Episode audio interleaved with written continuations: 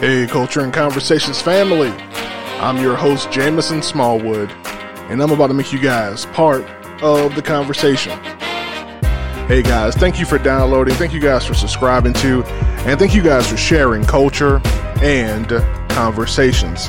Up next on Culture and Conversations, I have a great conversation with my friend, fellow podcaster, fellow Podfest alum, Walker Neer of the Walk Show podcast and of the Pick Up Your Sticks podcast about video gaming. And uh, Walker and I got a chance to talk a little bit just about his show, The Walk Show. And um, I have a great conversation with his co host, Brett Lindley of the Pick Up Your Sticks podcast coming out soon. But uh, this, this episode is about Walker and The Walk Show. And uh, I have a bit of an editorial tonight um, as a podcast. I'm going to talk with you guys about Kobe Bryant and Rush Limbaugh. Yeah, that's right. Kobe Bryant and Rush Limbaugh up next on Culture and Conversations. Yep, Culture and Conversations. I'm your host, Jamison Smallwood. And uh, thank you guys, man, for being part of the conversation. I really appreciate everything that everybody does and, and, and to make this show successful. Man, shout out to my co-host, man, Ramon Hingleton. Shout out to Brandy Thomas. Uh, we make up hashtag the group chat, um, the video stream portion of culture and conversations. If you guys ever want to learn about that show, you ever want to be a part of that show, go over to Facebook, man, or over to YouTube, Culture and Conversations, and you'll see all that good stuff where we live stream and talk about culture and conversations. I hope everybody's doing well. I hope this this podcast finds you um, in a good place, and uh, maybe if it finds you in a place that's not so good, maybe it helps you get to that good place. I have been taking some time off from the live stream, and I'm actually preparing to get ready um, to do a little bit of traveling. And uh, that traveling is going to be for vacation and recreation. I'm looking forward to it. Um, have some really swing spots picked out that I'm going to be dining at. And uh, I can't wait to just travel and get away from my life a little bit. Um, I don't do enough for that where I just take some intentional time off from my life's pursuits. Uh, and I'm trying to be better about that going into 2020. So, uh, you guys will probably hear about the trip on another episode of Culture and Conversations. And uh, I'll just save all the details until I actually get back. Um, I'm going to have an episode for you guys while I'm out of town, and it'll drop, and everything should be fairly seamless. Um, I want to be before we get to Walker. I want to talk about just my thoughts about the passing of Kobe Bryant and his untimely death, and um, and how it kind of relates to, uh, I guess, Rush Limbaugh. Uh, Rush Limbaugh uh, has recently made known that he has an advanced form or advanced stage of lung cancer, and it is newsworthy because Rush Limbaugh is a very massive voice in the art form and the media space of talk radio. Well, he has made his his money primarily talking uh, politics and talking in the space of conservative. Some would call it right wing politics, depending on what label you want to slap onto it. And some people call it hate speech. And uh, I think Rush Limbaugh is a fairly complicated figure, um, and just like all humans are. Um, but that's how he's made his money. And I think his his announcement of his illness and the passing of Kobe Bryant, another uh, complicated figure, but one that uh, is more accepted, um, you know, given his past and issues that he's dealt with in his life. I, I think these two things play in the popular space together in a very similar way. Uh, when Kobe passed, I was actually getting ready for a podcast, and it was hashtag the 65 Takeover Show, which was episode 62 of hashtag the group chat. And you guys can look at that on uh, on YouTube. I'll put a link to it in the show notes. But it was a it was it was that show I was getting ready for, and I started getting text messages like most other people, and saying that Kobe Bryant had died.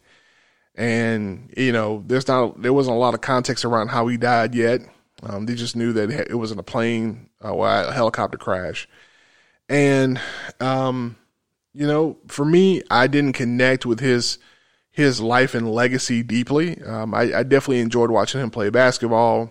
Um, I was definitely aware of who he was, but I wasn't um, what I would describe it as a Kobe fan. Um, and that's not to say I was a Kobe hater either. I just was sort of indifferent to Kobe. Kobe was just a basketball player who was one of the greatest basketball players of all time, but I never got into his life and got invested into him as a celebrity. Um, uh, but at the same time, I still was connected to the suddenness of his passing and how he died and just the tragedy of the circumstance. And then his, you know, his daughter being on the helicopter, and then you find out that uh, other friends of the family and people that he knew from travel basketball were on that helicopter. Uh, it was really just um, a very tragic and sad moment. And the reaction on social media was very interesting. Uh, you had many people expressing levels of sorrow um, and, and, grief instantaneously. Uh, me, as someone who has an outlet and a podcast, people reached out to me to express their their thoughts, if nothing more than just to kind of hear what I had to think about it and um, to kind of get their two cents out. And um, but then you also had people who inevitably uh, reference back to uh, the rape allegations and the sexual assault allegations that Kobe um, was going on trial for, but ultimately uh, never went to trial for uh, because he reached a settlement uh, with the, the, the victim, and it, the conversation you know turns to what legacy should we focus in on? Should we focus in on all the things that Kobe had gone on to do since that moment, and since that incident, and since that that, that situation, uh, and how he became uh, arguably um, a more beloved figure, and also uh, redefined himself and and took ownership of some things personally, and um, managed to work through those issues with his wife and and the consequences that came from that, um, or should we focus in on the rape that allegedly took place, and the the reason I bring up Kobe in the context of his of his um, allegations that were against him, it isn't because um, I particularly want to bash him or that I want to smudge his reputation in some way. Uh, but as a cultural critic, I look at how did the culture respond to Kobe, and how did the culture respond to these allegations, and and what impact it had on his life.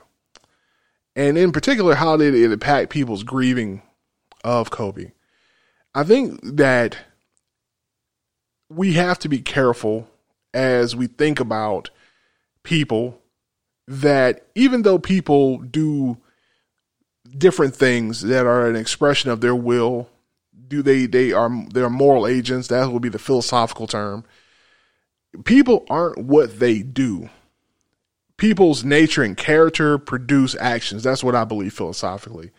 But people aren't what they do. Meaning, a, a person can can uh, be uh, of a completely different sexuality than mine. And yes, as a Christian, I may have very strong feelings about that particular lifestyle, that particular preference, that particular choice. Um, but at the same time, that isn't the same thing as me saying that they are their sexuality, right? They are a person first and foremost, and they just express themselves through their sexuality as as an aspect of their life. Okay. How do I make that distinction? And why is that distinction important? Well, I make that distinction uh, because in my worldview, uh, I believe that God made human beings in his likeness. And part of that likeness is this idea of personhood, this idea that we are something distinct from every other p- part of God's creation, and that as a person, that gives us a class of being where we get treated according to that status. We get a certain status that comes with that personhood. Um, and you know, theologically, if you were talking about Sunday school or a church or, or Christian perspective, uh, we would be talking about the image of God. Um, but personhood is essentially what does it mean to be a human being? The only person who could define that we believe is God right?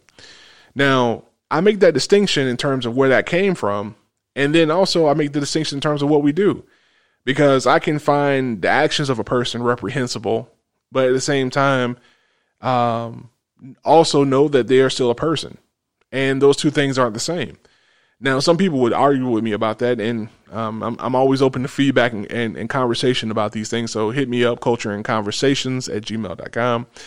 But what, what I'm, the reason I make that distinction is because we oftentimes hate what people do, and it in turns causes us to hate what people, the people who are doing these things. So even though Kobe, for instance, let's say, let's say he, let's just assume he raped the victim out in, in Colorado. The her personhood is why we are appalled and feel that she should be protected and that what Kobe did violated her and, and harmed her and was criminal is because of personhood. And that personhood is her humanity. It's the thing, it's the thing that makes what Kobe allegedly did morally reprehensible. Okay. Now, if that personhood exists for her, then we have to be careful not to rob Kobe of it simply because he is um, an accused rapist. And why is it that we make the distinction, right? Because you can have both. You can have both in the conversation of mourning. You can say Kobe was an accused rapist, but at the same time, you can mourn the fact that he lost his life suddenly with his daughter and, fr- and family friends you can have both conversations. And what happens is in the popular space, people want to rob him of his personhood, which then robs him and robs us and other people who look at his life with a measure of nuance and a measure of empathy of our right to mourn him and to grieve him, of the privilege of to mourn him and grieve him as another person. It's complicated, it's a complicated narrative. It's not so simple to say, well, he shouldn't be thought of in a positive way in his passing. And we shouldn't feel sorry about his passing because he had this one thing on his in his life that was public and very blatant that we have to now wrestle with, and that is being accused of rape. And I want to always make sure I make the distinction because that distinction of persons and what people do, or people and what people do, that's a huge distinction for having tolerance. That's a huge distinction for having grace is necessary because if I only see people as what they do, then instantly I rob them of their humanity and they just become a series of actions that I either agree with, I disagree with, or that I'm neutral to. That their life doesn't have any inherent value anymore. Their well being, their their image of God that they are invested with doesn't have any any real value. It just becomes a matter of my preferences towards what they do. And I think that at the end of the day, you can have sorrow in your heart for people who are horrible, um, for people who have done abominable things. But at the same time, you can appreciate the fact that our lives are all just as fragile as Kobe's life was in that moment that he boarded the helicopter with his family and with his friends. And that even in his worst moment, morally as an accused rapist, you would still find value in his life where you would mourn him and mourn his passing because a human being died. Um, someone who clearly had thoughts and, and ideas and, and wanted to contribute to the world can past playing basketball. He's passed. His, his, a father has died. A husband has died. And not to mention all of the casualties that were on board his helicopter with him as well. And the reason I bring all of this up, and I'm just trying to kind of get through this thought, is because now we find ourselves with this information that Rush Limbaugh is in the advanced stages of lung cancer. And Rush Limbaugh is, is a polarizing figure.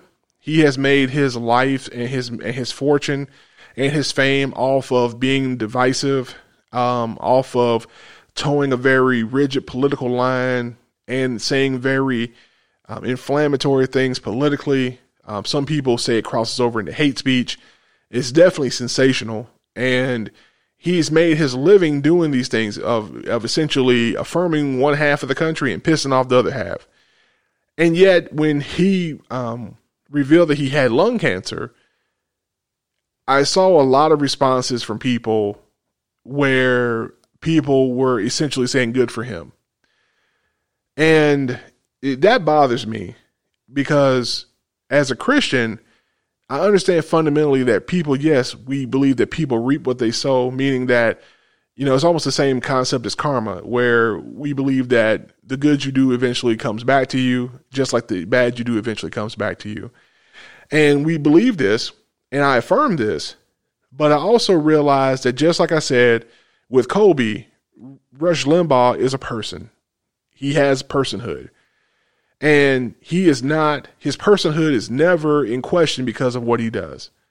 And so if I, I can never violate his personhood because if I can violate his personhood, and Kobe's personhood because of what they do, ultimately someone can violate my personhood because of what I do. And it isn't Rush's inflammatory comments and, and his hateful rhetoric that I'm, I'm I feel compassion towards when I mourn him. It is him that I feel compassion to when I think about dying from cancer and being given such a, a, a gruesome uh, death sentence by your doctor that you have advanced form an advanced form of lung cancer. Does this mean that I'm going to jump the and, and shout the praises of Rush Limbaugh like President Trump did uh, by giving him the uh, Presidential Medal Medal of Honor? No, I'm I'm not going to do that. Um, but at the same time, I can I can empathize to a measure with him as having experienced the diagnosis and this confirmation that he has lung cancer.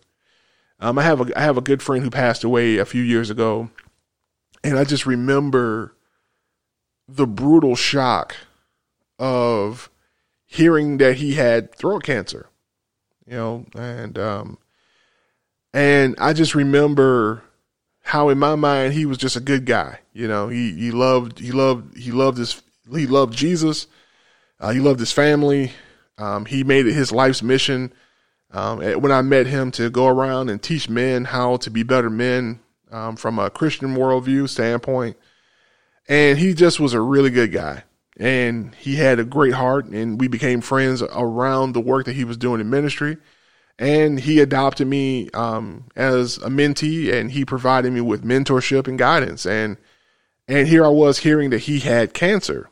And while there's many responses that that happen when a person of faith hears something like that the first thing I just remember thinking to myself is just how scary it had to be to hear that you have cancer and in that moment to be totally honest and transparent I didn't think about him as a, I didn't think about his sickness because he was a good person.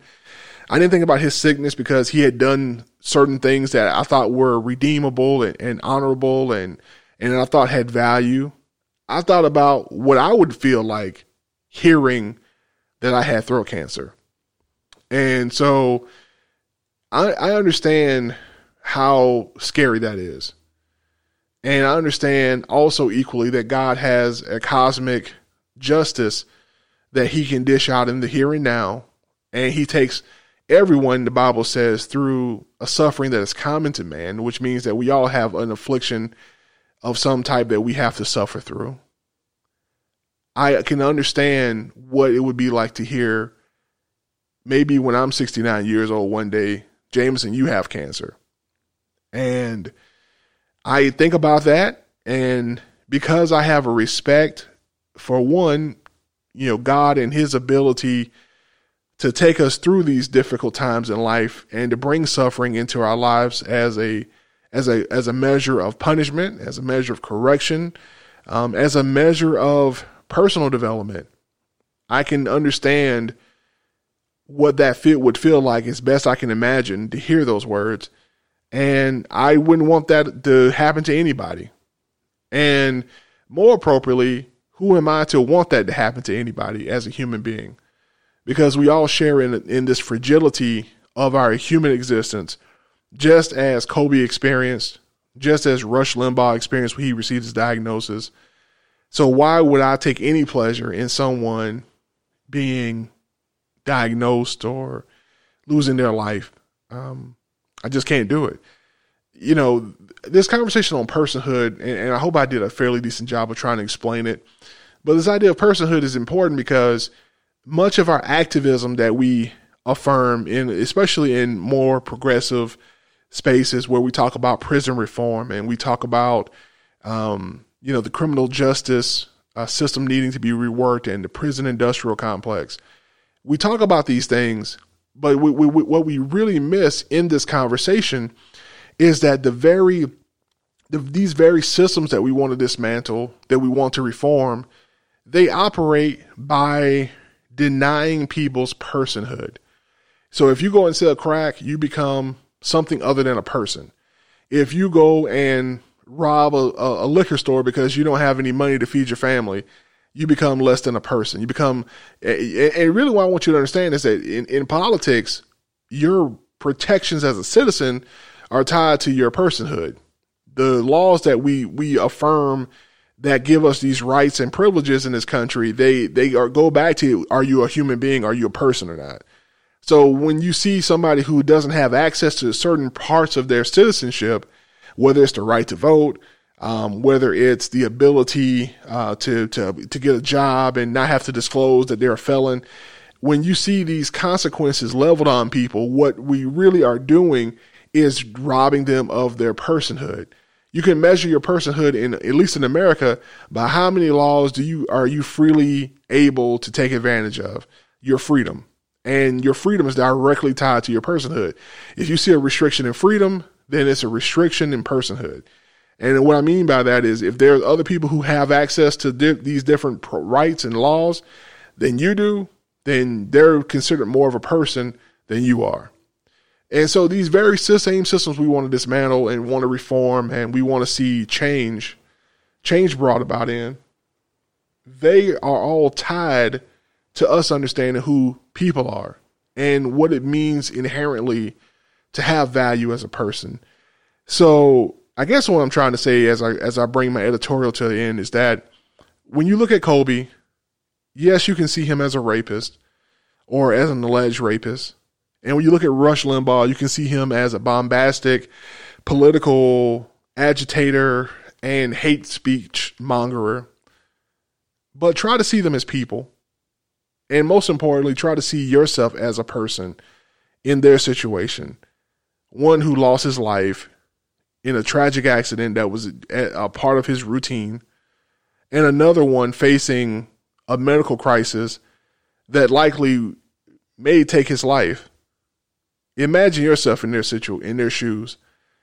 And if you truly care about people and you truly want people of all lifestyles, of all backgrounds, of all um, perspectives to be seen um, vested with with the freedom to pursue their life as they as they see fit and to be fully actualized as people in America, then you have to see personhood as something that we should cherish and that we should always defend, even in the most reprehensible people based on their lifestyle and their choices that they've made. And that's one of the things that I believe has helped me to evaluate how I see a lot of people who come from backgrounds and lifestyles that I would take issue with is that at the end of the day, they're still people, and there's a certain uh, there's a certain beauty in who we are as people, even when our actions make it very hard for us to see clearly that we are people. And I'll leave you with this last little bit of, of scripture as a thought, or at least this reference back to the Bible. I just remember my pastor teaching Sunday about how Jesus was praying for his enemies. And Jesus was on the cross. He was talking about Jesus being crucified. He said that Jesus, even in the middle of his pain, in the middle of his agony, in the middle of the affliction being leveled upon him by these by these men who had taken him to the cross and were carrying out his execution, probably the one of the greatest references to what Jesus' character was like. Jesus said, Father, forgive them, for they know not what they do. He didn't see them as executioners. He didn't see them as the actions that they were taking. He saw them as people who were, who even in their worst moment, weren't outside of the redeeming, the redeeming and restorative power of God. So I think that's why I look at people differently now.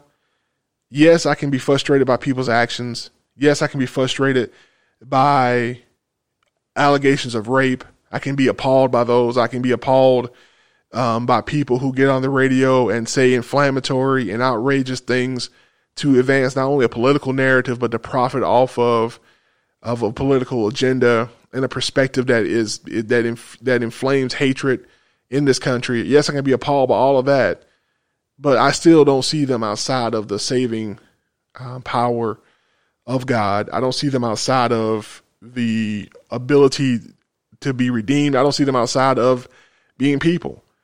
And I think the question it becomes to me of how do I establish a person's personhood is I ask this question, one, what if it was was me who had done these things? How would I want people to respond to me? And secondly, I asked the question also, if they were the ones that Jesus was looking at, what would Jesus have said from the cross to them? Would Jesus not have said the exact same thing he said to those men who were crucifying him? Father, forgive them for they know not what they do. And finding even in though that moment that they were still human beings who were a part of his mission. So I think that's the thoughts I have on on the Kobe Bryant um, passing, and I, you know, my, um, you know, I don't I don't want to be cliche and say my thoughts and prayers are with his family, um, but I definitely hope that his family continues to heal in their own time, and that society makes it easier for them to heal. Um, part of the challenge of being a celebrity is that when you die, it is just as big big as as news as your life was, and in some cases, it was bigger.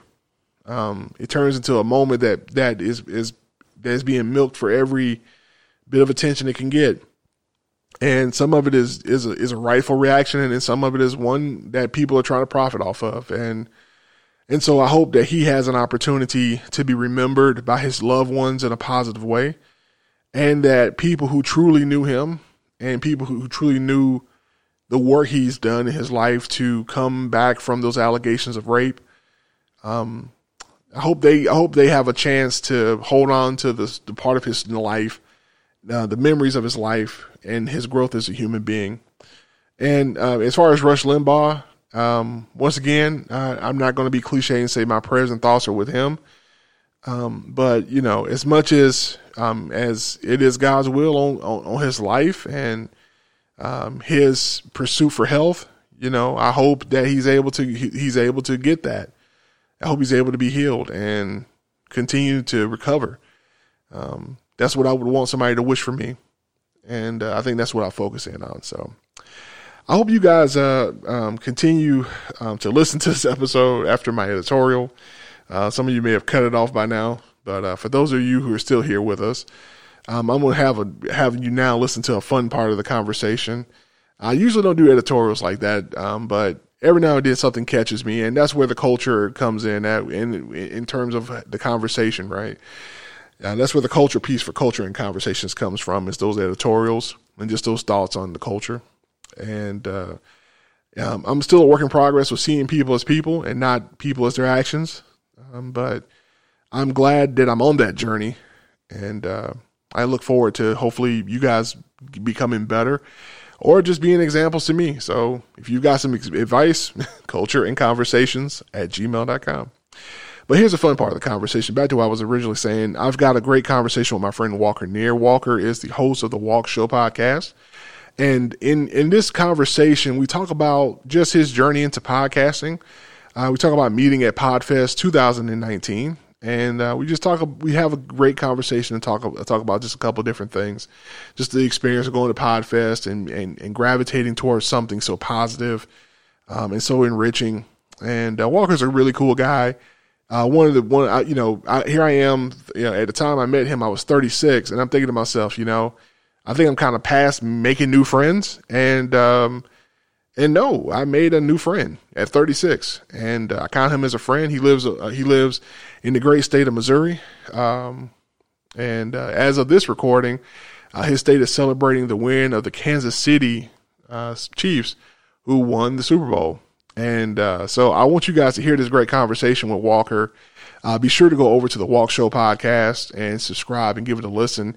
He has a wonderful episode um, talking about how he and his his his sister were able to make peace with his father's passing, and um, I thought it was a really courageous episode. I thought it was a very transparent episode, and just a really heartfelt thing. Like I, I love I love hearing great heartfelt um, podcasting. And, and, and I love it. Uh, the art of the conversation is a beautiful thing, and just being vulnerable and transparent. you know, and I think it really helped me uh, to, to to to to grow some. Just listen to that episode and and just him talking about there being things in life that you can't negotiate with, and death being one of those things. And uh, no matter what you want to do, there's no conversation to be had to, to, bring back a loved one. There's no negotiation that you can enter into. So the only thing you're left with is having to change yourself to process it better. And um, and I said, man, that's a really powerful insight. You know, so up next on Culture and Conversations, uh, my friend Walker Neer from the Walk Show podcast and the Pick Up Your Sticks podcast. You guys be sure to listen to his podcast and go check those two podcasts out. And uh, yeah, we'll be back with a little bit more of culture and conversations. Hey, culture and conversations family. I have a good friend uh, from my days down at Podfest 2019, Walker Neer of the Walk Show podcast. Walker and I are catching up a bit. Uh, you should remember me from my appearance on his show where we sat down and talked a good bit and just talked about me and my podcast. So, as all good podcast friends do, they bring their buddies who have shows onto their podcast and give them a, a space and a platform to talk about their show so that if anybody who's listening to my show is interested and curious about Walker, you can go over and hear his show, the Walk Show podcast. So I'd like to welcome to the conversation Walker Neer. What's going on, Walker? How are you doing, man? Hey man, what's up? I'm doing great. Uh, thank you so much for having me on. I'm super uh, super excited to do this. Cool, man. Uh, you should be very calm. Don't worry about uh, being nervous. This isn't one of these like super intense podcasts where we take ourselves too serious. Uh, we're gonna have a good time and just talk about just you know catch up a little bit and talk about your podcast and and just how I'm enjoying your podcast and what you're doing. I think it's a really uh, thought provoking podcast and some of your episodes have really resonated with me. Well, that's awesome, man. I really, uh, I really appreciate it. Um, it, I, As you know, I'm relatively new, so uh, it's it's always really meaningful to hear that kind of feedback. So I, I appreciate it.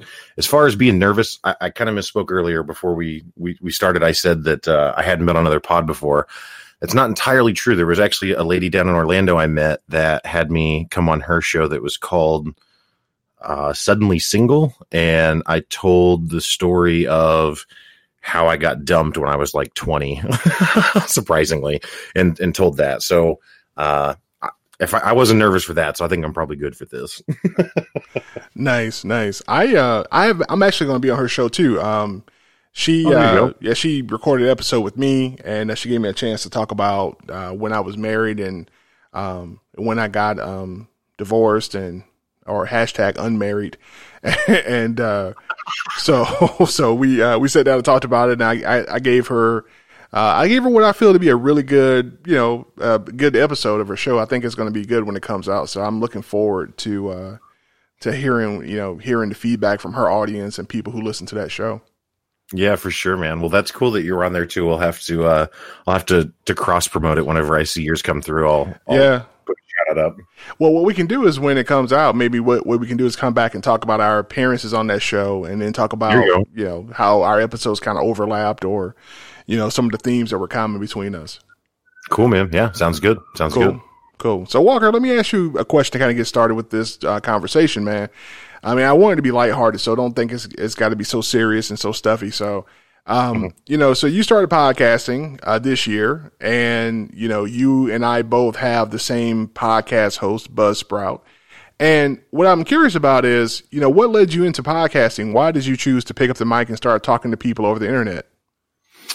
Um, well, it, it's kind of a multi-part answer, I guess. I mean, um, you know, to to start with, I've just always been told that I I have a radio voice.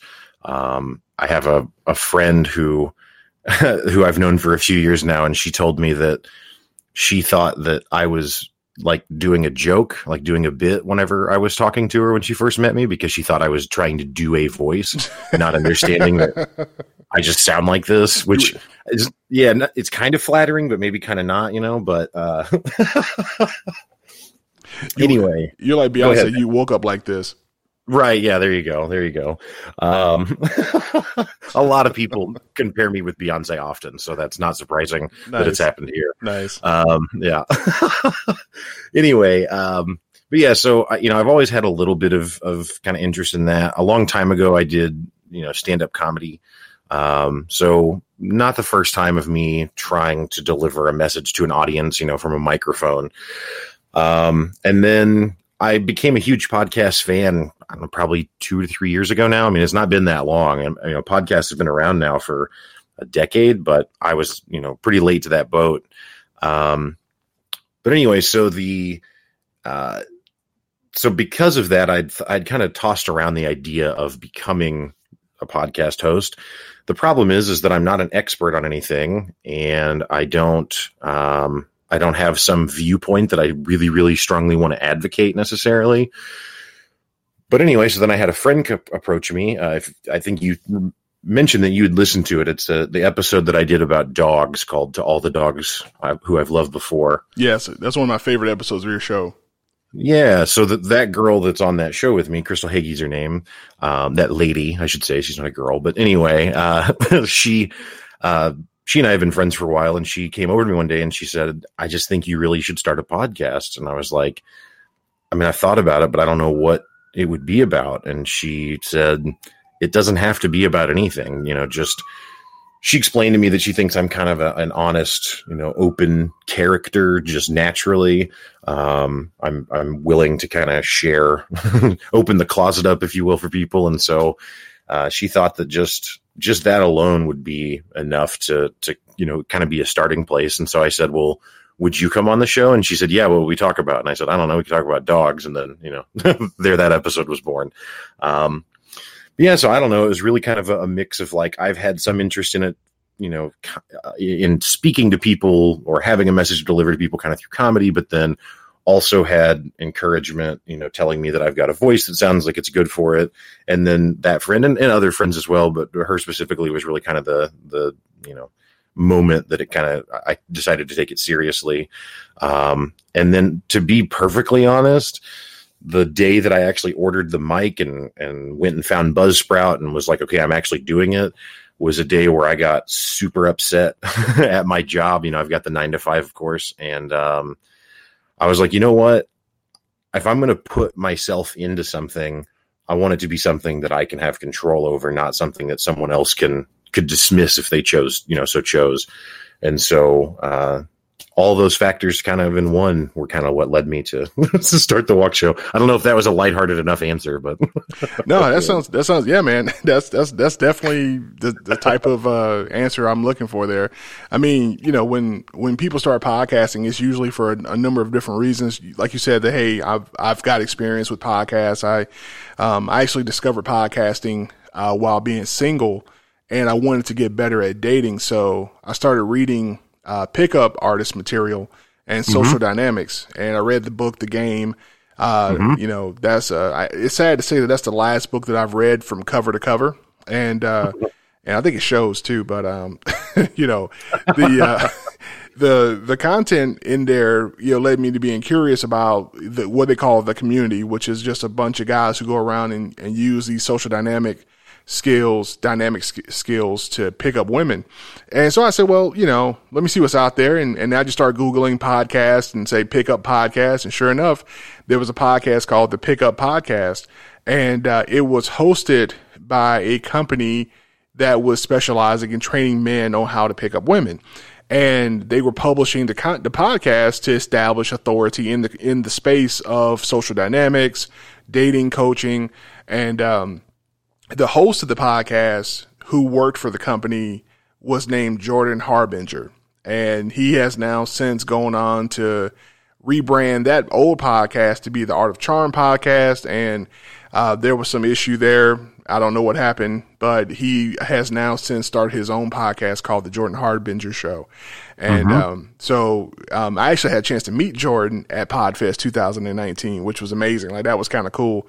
Um, I got to be honest though, like it's kind of like meeting your heroes. Like that's not necessarily a good experience all the time.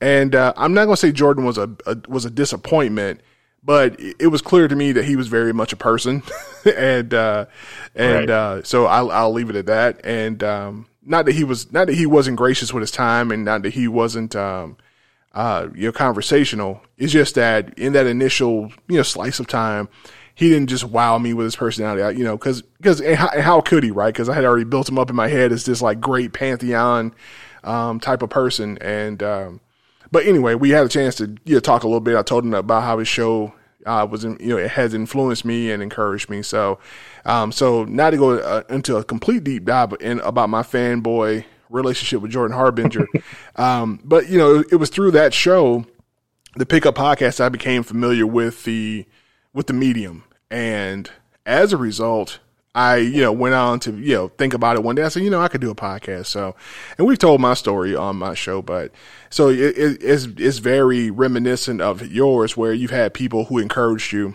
now, the only part is, is that obviously to anybody listening to the show, you hear that Walker does have an amazing voice for a podcaster. And, uh, I, me, people tell me I have a radio voice, but my voice doesn't sound anything like your voice. I'm not doing anything to the audio to make it sound uh, rich. And, uh, you know, I, I, have to, I have to work to, uh, to sound like this because I have to be me- very measured in what I'm saying and how I'm talking. And but for you, it's just a natural. Time I heard you at Podfest 2019 say hello, I was like, yeah, that guy's a podcaster. I know it. Like his voice is. His voice is, is, is, is, spot on. So, um, you know, so aside from just that stuff, let's, let's talk about that part about what you said about communicating. Cause I, I was really fascinated about that. And I was listening to your last episode in preparation for this conversation, um, where you guys were, you and, um, uh, Misha Zarins, were mm-hmm. um, talking about uh, stand up comedy and your favorite comedians. And I was really interested to kind of get into your head a little bit. Um, on, you know, as you guys were sitting around talking, so that was a really good conversation. You guys should go listen to it. Um, Culture and Conversations family. And one of the things I was listening to in your sh- when you were talking about it is that it, it was clear that you de- you definitely have a sense of creating and wanting to share ideas and wanting to share what's how you see the world with people. Um, is there something in your life that gave you that that sort of you know drive and and raison d'etre, or is it something that just you know has kind of evolved over the years as you have have grown up with the internet and and this in this new normal of sharing what we think with everybody? Yeah, um, it's actually, and I'm I'm not trying to duck the question at all, but it's honestly, it's kind of like the radio voice thing.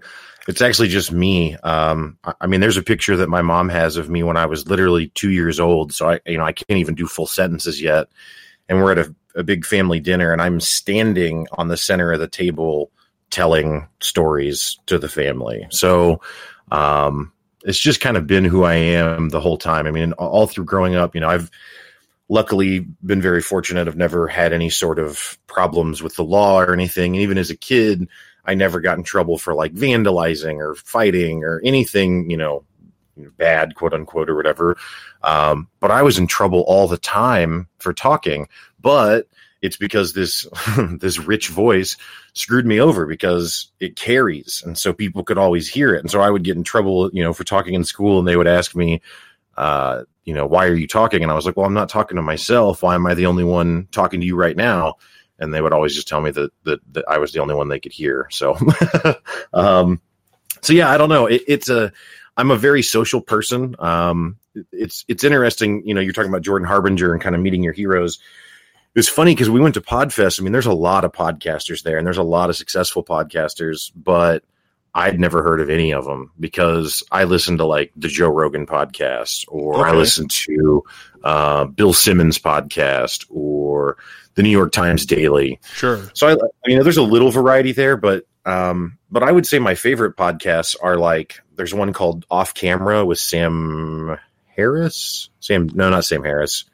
Can't remember his name. Off Camera though is the name of the, the podcast. I know that. Okay. Where he interviews he interviews like Hollywood celebrities, but it's like it's like an hour to an hour and a half long form interview.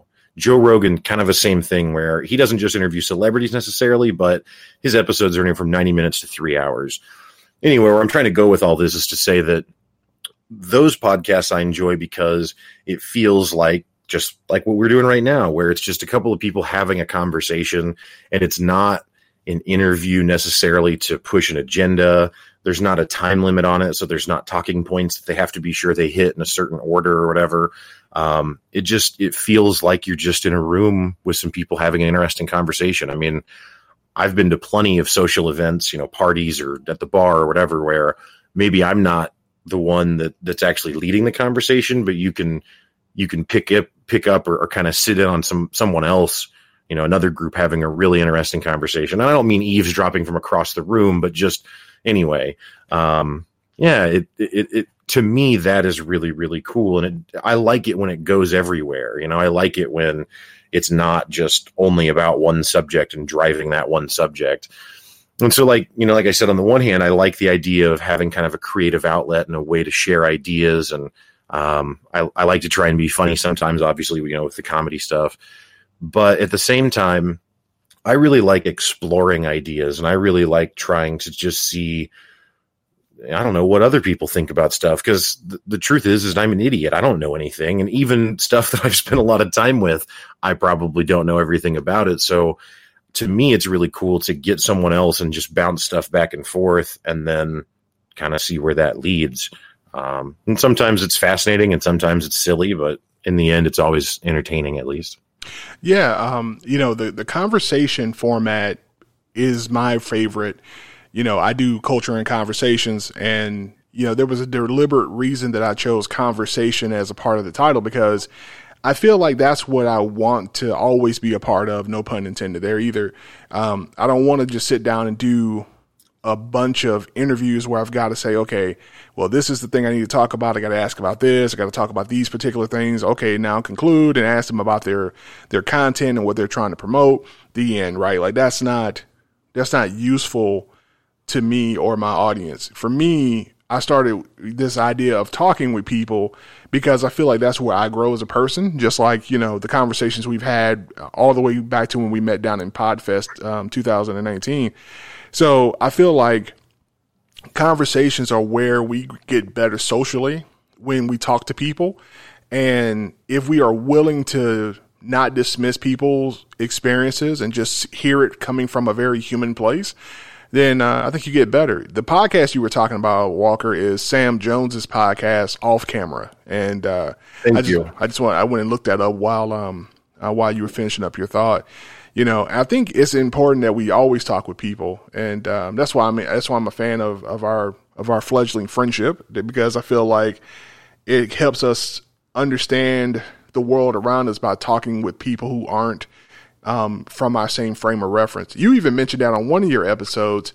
Um, and I, I, wish I had done a better job of remembering the titles of these episodes, but there was one episode you did, and you may can help me with this, where you were talking with a friend and you were talking um, about you were talking about I think just just religion in general, and you talked about how you you you know you you talked about how you were I guess and and if this isn't a fair description of your belief system, then please correct me. Um, you were talking about how you were um, you are ag- an agnostic, and you said that you know you, at one time you were atheist, but you basically were you basically had a perspective shift on that and you were talking about also just sort of the political stuff that we, we see go on where, um, and this is another episode of the politics part, but how we just sort of pretend like these things aren't are, are an issue of today's time with President Trump and, and just that administration and, and the challenges that we see going on in Washington around that administration. And, and, and it was really, I think what you, I think what I would give you credit for and why I brought those two things up is because on politics and religion, right, people are very myopic. People are very closed off. Um, people are very resolute in what they believe. Um, religion naturally has that kind of baked into it. Um, I recognize that as a Christian myself. Um, but at the same time, I think that you gave a very charitable um, take on not only religion and, and, its role in your life and the role of other people's lives, you also gave a very charitable take on politics.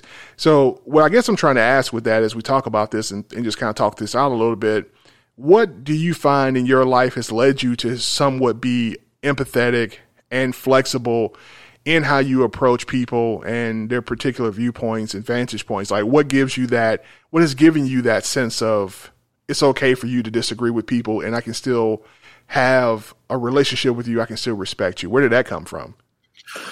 Um, you know, that's again, it's a, it's a, a not something that happened overnight. You know, it's so I, I grew up in a, a non-religious household. Um, and then when I was in middle school is what they call it in this part of the country. I think it changes from different areas, but yeah, we call it middle school too. Okay. So yeah, sixth, seventh, and eighth grade. Um, my mom put me in a Lutheran school. Um, and that was primarily because it was really small class sizes and I was I was getting in so much trouble for talking, like I was just describing in, in the public school I was at. But th- that class had 30 kids in it. And so the teacher was literally putting me in a corner and then putting a, a, a cardboard divider that's like a trifold thing around my desk. So it literally just put me in like a little box in the room so I couldn't see any other kids. So that way I couldn't talk to anyone or, you know, whatever. Um, that was not, you know, pleasant for me at all. And uh, so anyway, so my mom put me in this Lutheran school to to give me the smaller class sizes, and and that way I could maybe get you know better attention from the, the teacher in that way, and um, and yeah, so so I actually converted to Christianity at that point. Through, you know, not not day one, but through that time. Sure. Um, and um, but I mean, it was, and, and I to be clear, I don't mean as you said you know, I, I, don't ever mean any disrespect to any religious belief whatsoever. Um, I, I, I, I, used to be different on that, but I definitely don't feel um, any negative sentiment really at this point. But anyway, it, it was something that would, the the the indoctrination of the religion was just very baked in. I mean, it, you know, every day we had a, a like a Bible study kind of class, but even in like mathematics and stuff, it was like you know, two plus two is four because God made two plus two four. Like, isn't that beautiful? You know, and they just constantly would tie things back into everything is part of God's majesty kind of thing. Um, which is, you know, again, that's part of that belief system and that's fine. And, and, and it, it, it definitely kind of swept me up in it. Later in life, I kind of found that it, it didn't, um, it didn't jive for me anymore, I guess you could say. Um, and so I actually kind of went a hard direction the other way where I became hypercritical of religion. And it's interesting that, that it's, I'm glad I put that podcast about politics out, I guess, because it's interesting to hear someone say that I'm charitable politically because honestly, until a couple years ago, I also was not. I mean, if someone was, was bigoted in any way, whether that be about race or sexuality or gender or anything, like it, it really bothers me. And that's not different. Like it still really bothers me but it used to be a thing where you know if if if someone said some some word that's not okay to say you know whether that be the n word or whether that be uh, you know an f word referring to homosexuals or whether that be i don't know just whatever it is I, mean i was willing to write them off like i don't need to talk to you ever again you, you have no value for me right um and and honestly it kind of took donald trump getting elected um to show me that I was wrong, and not because the positions I held were wrong, but because it turns out that if you just tell people that disagree with you to shut up and go in the other room, they will. And then there's a whole bunch of them in the other room, and then they just talk with each other, and now your viewpoint isn't in there, and now you have this massive tribalism that we see in America, and the echo chamber that that you help de- build and develop by isolating people away from your own ideas. Correct, exactly. And the truth is, is that like it, it's hard because if someone, you know, we'll just take a, this example, but like if someone wants to be racist, there's just literally not a justification for it. Like there's just no way that you can that you can spin it so it's like okay, I can understand your viewpoint. So it's hard. It's hard because someone, you know, there are some things that you know, if you like vanilla ice cream and I like strawberry ice cream, fine i can understand how we can we can agree to disagree because it's subjective but there are some things that are objectively just not okay and and being a you know a bully which a bully is a very big understatement for you know racism for example but ultimately it, it basically is that it's someone treating someone else poorly because they think they can and and that that's tough um anyway but but i kind of realized that it too bad that it's tough because it doesn't solve the problem. Like, and and to be clear, I'm a completely nonviolent person, but honestly, and, and so I'm not advocating that this is an answer at all. But unless you're going to like, you know, literally eliminate all of the people that disagree with you, which again, I'm not, that's insane. But unless that's your, what's on the table, then you can't just ignore them because unless if they're going to be around, then they're going to be around. And so, um, and, and you know, honestly, I live in in uh, Springfield, Missouri, which is a rather rural part of the country. It's known as the Bible Belt uh, of America. And I don't fit in in a lot of ways with the community that I'm that I live in. but I'm from here. So people would say like, oh, well, you could move somewhere, like move to Oregon where there's a bunch of liberals or something, right? But but I don't. Why do I have to move? Like I'm from here. I have just as much right to be here as anyone else that's here. You know what I mean? So yeah. instead of running or instead of fighting, it's like I don't know. We got to figure out a way. Uh, and I don't mean be a doormat, and I don't mean stand don't stand up for yourself. I absolutely still believe in all those things. I just mean you just can't you just can't can't isolate people because again they're not really isolated. They're just isolated with other people like them. So. No no that's true. That's true. And i mean i think that's a i think that's a you know a set of observations about yourself that you know it takes a lot of growth and and maturity to make those statements towards yourself about hey this is how i used to be and this is what i'm aspiring to be now. And i think that's a sign of growth and maturity that you know that you hope to to aspire to as a person you know? Um, you know as a christian you know, I grew up in, you know, in, in a in a community that went to church every you know not every Sunday um but well yeah we were in we were in church every Sunday and um it just we, we just didn't call it particularly church service. Um mm. but we went to church service and you know I grew up in a Christian home. Uh, my parents believed in God. My parents uh you know definitely spoke openly about Jesus and and the Bible and um you know so I grew up in that space and it really wasn't until I got to college that I was challenged on was I just being a cultural Christian, just being somebody who grew up in a culture, a Christian, a Christian, you know, setting and culture, um, and you know had some mannerisms that were flavored by my you know moral code being set by my parents who were Christians, or was I truly committed to the faith? And I think that was a you know a fairly uh, pivotal moment in my life. Um, but you know one of the things that you quickly learn when you get outside of your home. And to your point, what you said is that people don't think like you. Not everybody thinks like you. Not everybody shares your beliefs. Not everybody shares your system of uh, viewing the world, your worldview. So I had to go through that same growing up phase. And don't get me wrong, I still I still battle very much with my biases towards my own view of the world.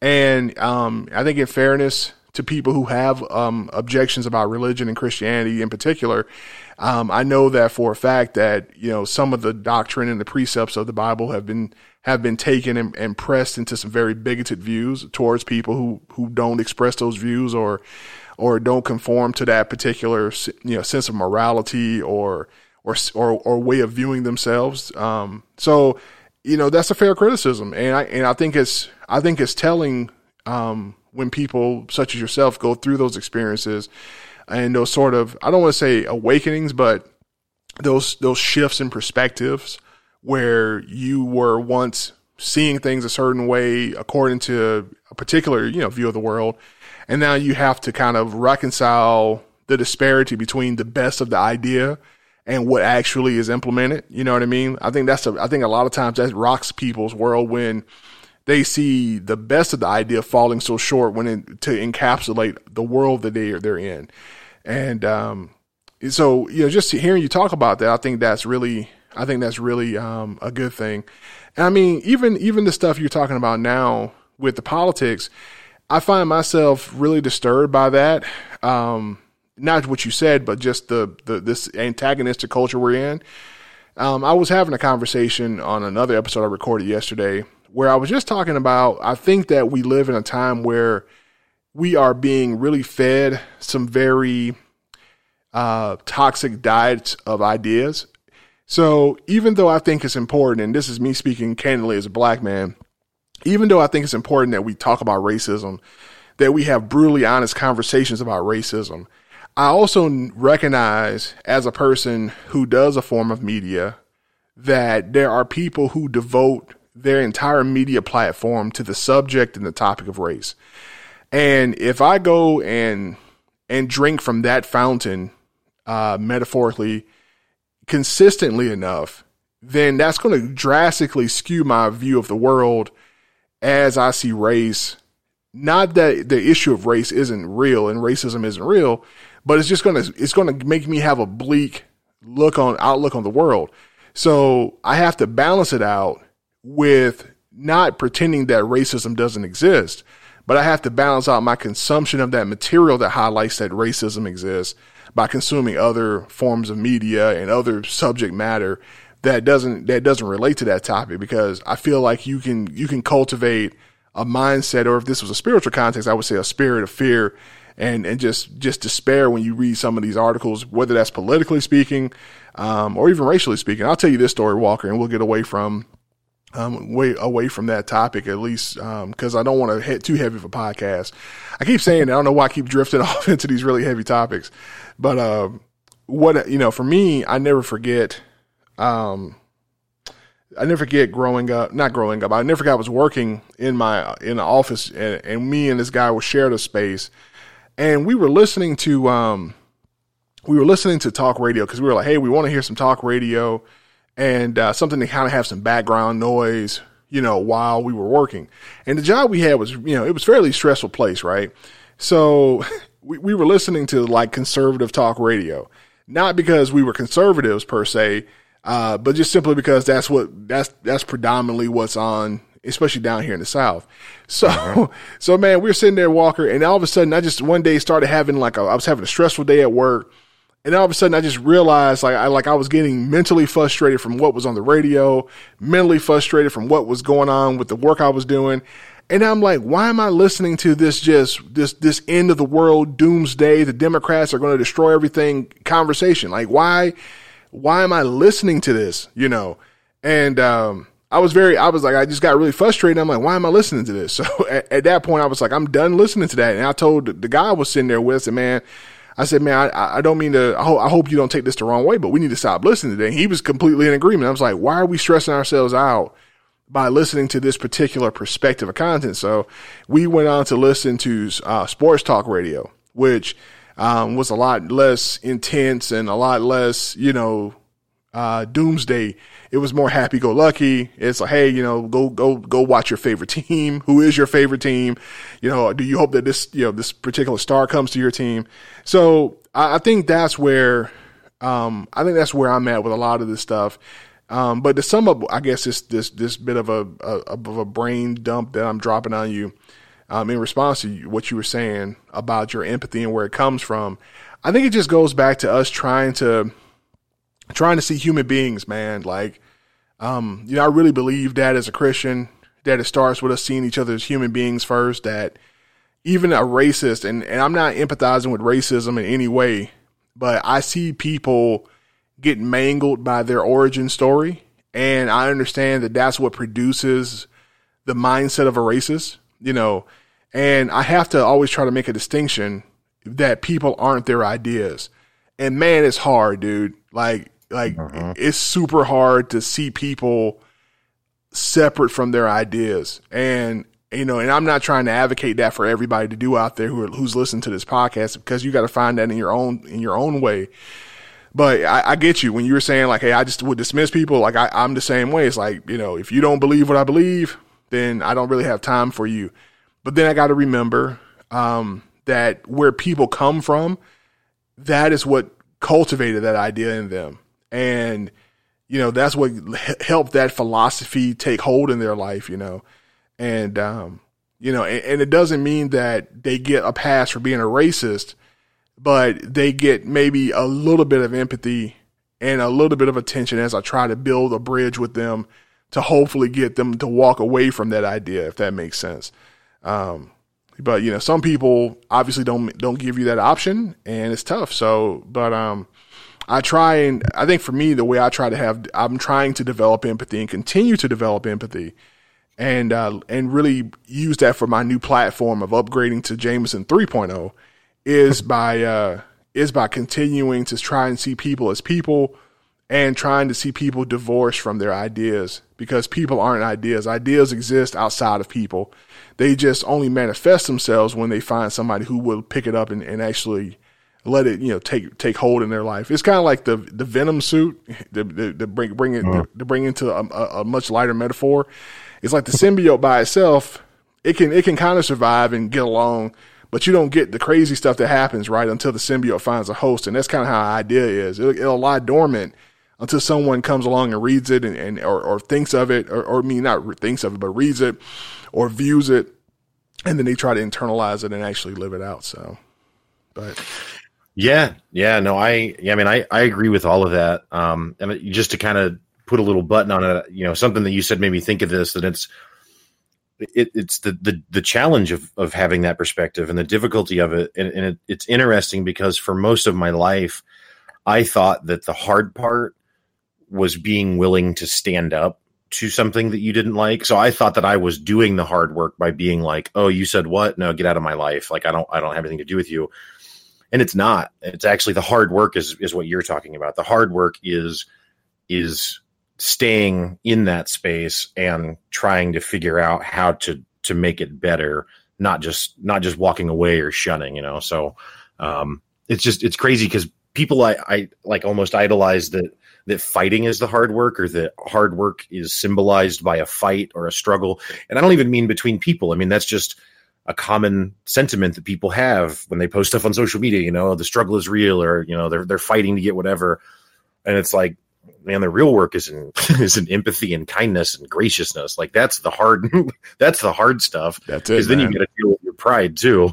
yeah, dude. I mean, that's it, man. So I think we just made everybody better by talking about that, man. That's uh, no, I'm serious. I mean, that was good. I mean, you, the, you, you summed it up so well there. I don't even want to, I don't even want to, you know, try to add anything else to it, but um, you know, that's where I'm at. And, and I mean, I think that's part of why we are able to be friends and, um, we are able, we've kept the connection that we've had, um, since Podfest is because, you know, I, I can hear that in how you approach things, you know, and, um, you know, and I feel like I, and I hope at least as a friend, you don't feel that I'm imposing ever my, my view of the world upon you in, in some oppressive way where you have to, you know, quote unquote, bend the knee to my, uh, to my thought process as a friend. So, I mean, outside of when you tried to punk me in Orlando, I mean, never since that. I'm just kidding. But obviously, you're like the nicest guy in the world, so no. Well, I need man. I need to get that on the I need to get that on the billboard, man. You'll be surprised.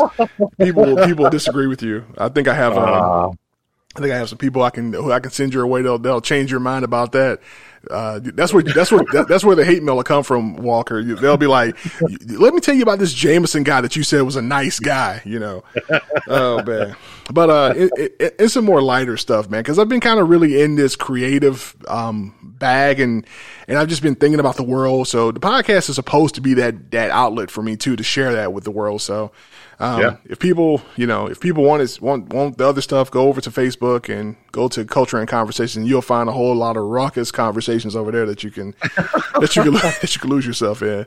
So, uh, so getting back to your podcast, man, the Walk Show podcast. You know, what has what has your experience been like when people listen to your show like i know you've got people around you who obviously have listened to your show because we, we always market to our friends and family first when we start stuff you know, mm-hmm. what has the response been like from them? And uh, has any of it uh, shocked you? Has any of it uh, been, uh, I guess, confirmatory of your efforts? You know, what's that like when you hear people um, tell you that they listen to your show? Um, honestly, it, it's super humbling anytime anyone says that they listen to the show. I, I am super grateful, uh, you know, that anyone would would give me the chance. Um, because the truth is, is that you know maybe I have a natural radio voice and and maybe I I think about things or whatever, but I'm also new to it, so I'm sure that every episode of the Walk Show is not was, was not the best podcast episode you could listen to that week if you could only pick one. You know, um, so I think it's really cool when people do check it out. Everyone is very very gracious and, and nice always. Everyone's very supportive. Um, and you know, you, you yourself have, have sent me different emails and we've had different conversations where you've said some some very nice things and, and it's not just it's obviously not just flattery because you're just like you have in this conversation you're actually referencing different things that were said in the show and, and really kind of sharing your insight, you know, on whatever was, that was said. Um, and yeah, I think it's, it's super cool. Um, I, I will say I've, I've not succeeded really in growing the audience a ton. I don't know where all of the listeners are from. I mean, you can kind of see like where they're from city state wise on, on Buzzsprout. Um, but I don't, and I don't necessarily recognize all the city state combos. So maybe there's some strangers listening. Um, but the thing is, is that the the walk show is, you know, honestly, your show, like your show, has the the name that that your show, the name of your show, Culture and Conversations, is the perfect name for this type. And, and not to say that our shows are identical or something, but I would say they're kind of in the same genre in so much as like we're not doing true crime stories or Sure, we're not doing sure. politics. You know, Yeah. it's kind of this open free format. I think it's. I think you know. I think you nailed it, man. When I heard your show, and I and I and I and, I, and in full, you know, disclosure to the audience, you know, I met you and you told me the concept of your show. I was like, yeah, man. Like I can totally grok what you're talking about and understand it because that's what that's the exact type of show that I do.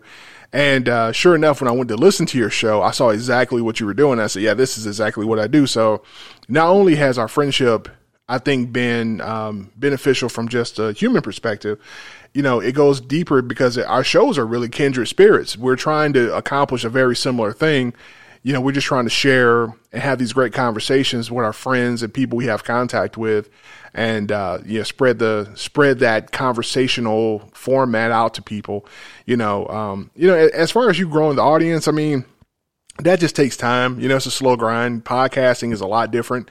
Um, you know, I have ramped up um, the my efforts by doing a live stream uh, called hashtag the group chat on Facebook. And uh, even there's days over there I get frustrated with the fighting around with the algorithm over in Facebook and who can see what and when they can see it and and um, I get I do get more of a pop over there because of just the nature of that environment. But at the same time, the audio podcast is slowly ticking up. As I meet people, I tell them like, "Hey, listen to the podcast, listen to the podcast, listen to the podcast." So, um, I guess the piece of advice I would give you, um, as you reflect on growing your audience, and this is just what I've been trying to do. We don't have the hacks of celebrity. We don't have, um, you know, all these eyes already on us, and they just want to hear what we're saying. So, what you're going to have to do is go deep because you know you can't go wide. So, with every listener, with every person that you meet, every person you engage about your podcast, try and form a really substantive relationship with them, and and and in the hopes that they'll be an evangelist for you. And um, if you continue to do that, as you know, uh, uh, at at the scale that you can as a person, because you still have to maintain those relationships um, and service them, because it, it's got to be more there than just hey, listen to my podcast. You know, then I think you'll see that your podcast will organically begin to grow and slowly take up and slowly continue to develop and stuff like that. So. Yeah, no, I think that's I think that's really good advice, and yeah, I mean, I've seen seen what you're doing with the group chat, and I think that's awesome. Um, and obviously, I assume it's been announced here prior to now, but you know, you've got that new merchandise, which I did order a shirt, It hasn't come in yet, but I did I did order one, so I'll send you a pic when I get it. Cool, Um, man. Cool. I, dude. Yeah. Yeah. So yeah, the new merchandise, uh, they know about it, um, or they will know about it when when when the episodes come out. Um, and, and just so I just so you know, I can give you a customer service update because I meant to re- send you an email. That particular color of your shirt uh, is not carried in stock by the printer natively. They don't just keep that in that shirt size and color combination. So they order it from their vendor. So as soon as they get that shirt in, they'll print your shirt. But the good news is that the vendor carries that color and combination. So um, as soon as they get it, um, you'll get it. So the status update right now is that they're restocking that shirt so that they can print because it does printing on demand. So Cool. and, uh, yeah. And but uh, yeah, it's coming in. It's coming. I saw your order come through, and I wanted. I, w- I was like, well, if they if they don't send it out in the next, get it printed sent out the next day or two here. I'm gonna give him an update and let him know that that's what's going on. But uh, by the time this probably this episode comes out, you will have your shirt. I'm assuming so. Cool. Yeah. Yeah. And to be clear, I didn't mean that like I wasn't worried about it or anything. I just just was saying I, No, I no. didn't have a picture available yet, but No, no, Uh, I didn't take it that way. I just, I just knew that, uh, I just knew that, I, you know, that's part of me trying to bake into the, into this process of, of, of the, of selling the merchandise. If I know people who, you know, who, have, who, who purchase stuff, I want to make sure they, they feel like, Hey, we're working on it, which, you know, the, the, the vendor's working on it. So, and, Right. uh, so yeah, that's just me giving feedback. And also letting the listener know that, hey, I do, I do customer service too. Like I'm not just, you know, I'm not just sending you over to some like yeah, Russian website where they're stealing Right. your credit card number and pretending like they're going to send you T-shirts. Like that's that's not that's not how this Right. works. So, Right. um, but I was flattered that you I was flattered that you um even bought a shirt, man. Like that was really cool. And uh, just seeing that order pop up, I was oh that's cool, man. He's he really supported the show on that. So as soon as you get some merch or something I can do um, to contribute to your effort, man. Yeah, when you start down the path to monetization, let me know. Yeah, yeah, for sure, man. Well, so that's what I was going to say is, you know, with the walk show, like, you know, like we've been talking about, it's kind of open format, just kind of like what you're doing here. And, and I love the creative freedom of that. And so, you know, when we were in Orlando, everyone just talked about you got to have a niche, you got to have a niche. And I just, I, I get it. And it's not that I don't think that that makes sense, but it's just not what I want the walk show to be. Um, so I'm actually trying my hand at a niche podcast. Me and another friend right now are actually recording episodes um, for a new video game centric, so a gaming podcast called Pick Up Your Sticks. Um, and we're actually going to do approach it a little different. Like we're starting out with some serialized content, so we're gonna we're gonna talk about.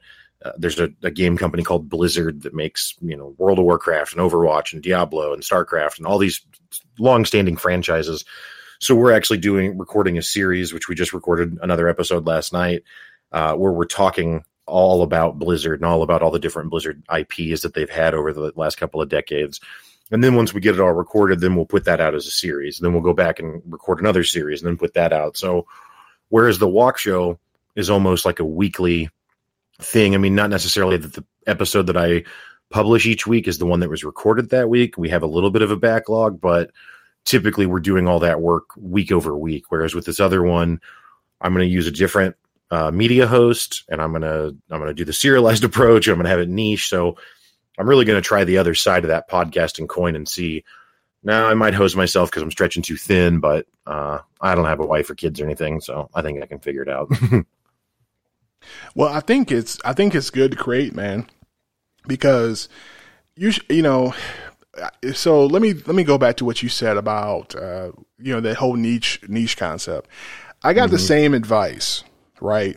I got the same advice when from other friends when when I started my podcast. Like you're going too wide, and I just got done telling you telling you and the listeners earlier in this episode about just or this this conversation about like I don't want to I don't I don't like sitting down listening to one particular slant or perspective or topic on on on things. Now I think with a video game, you know, a podcast, I think that's a great niche, right? Like that's a safe, healthy niche. Like I don't think you can, I don't think you can mess that up. Where if I listen to your podcast all the time on video games, that's going to distort my view of the world, right? So, right. Um, but on something like culture and conversations, where I'm talking about everything I feel like that's great because people can pick and choose. It's a buffet of thought, right?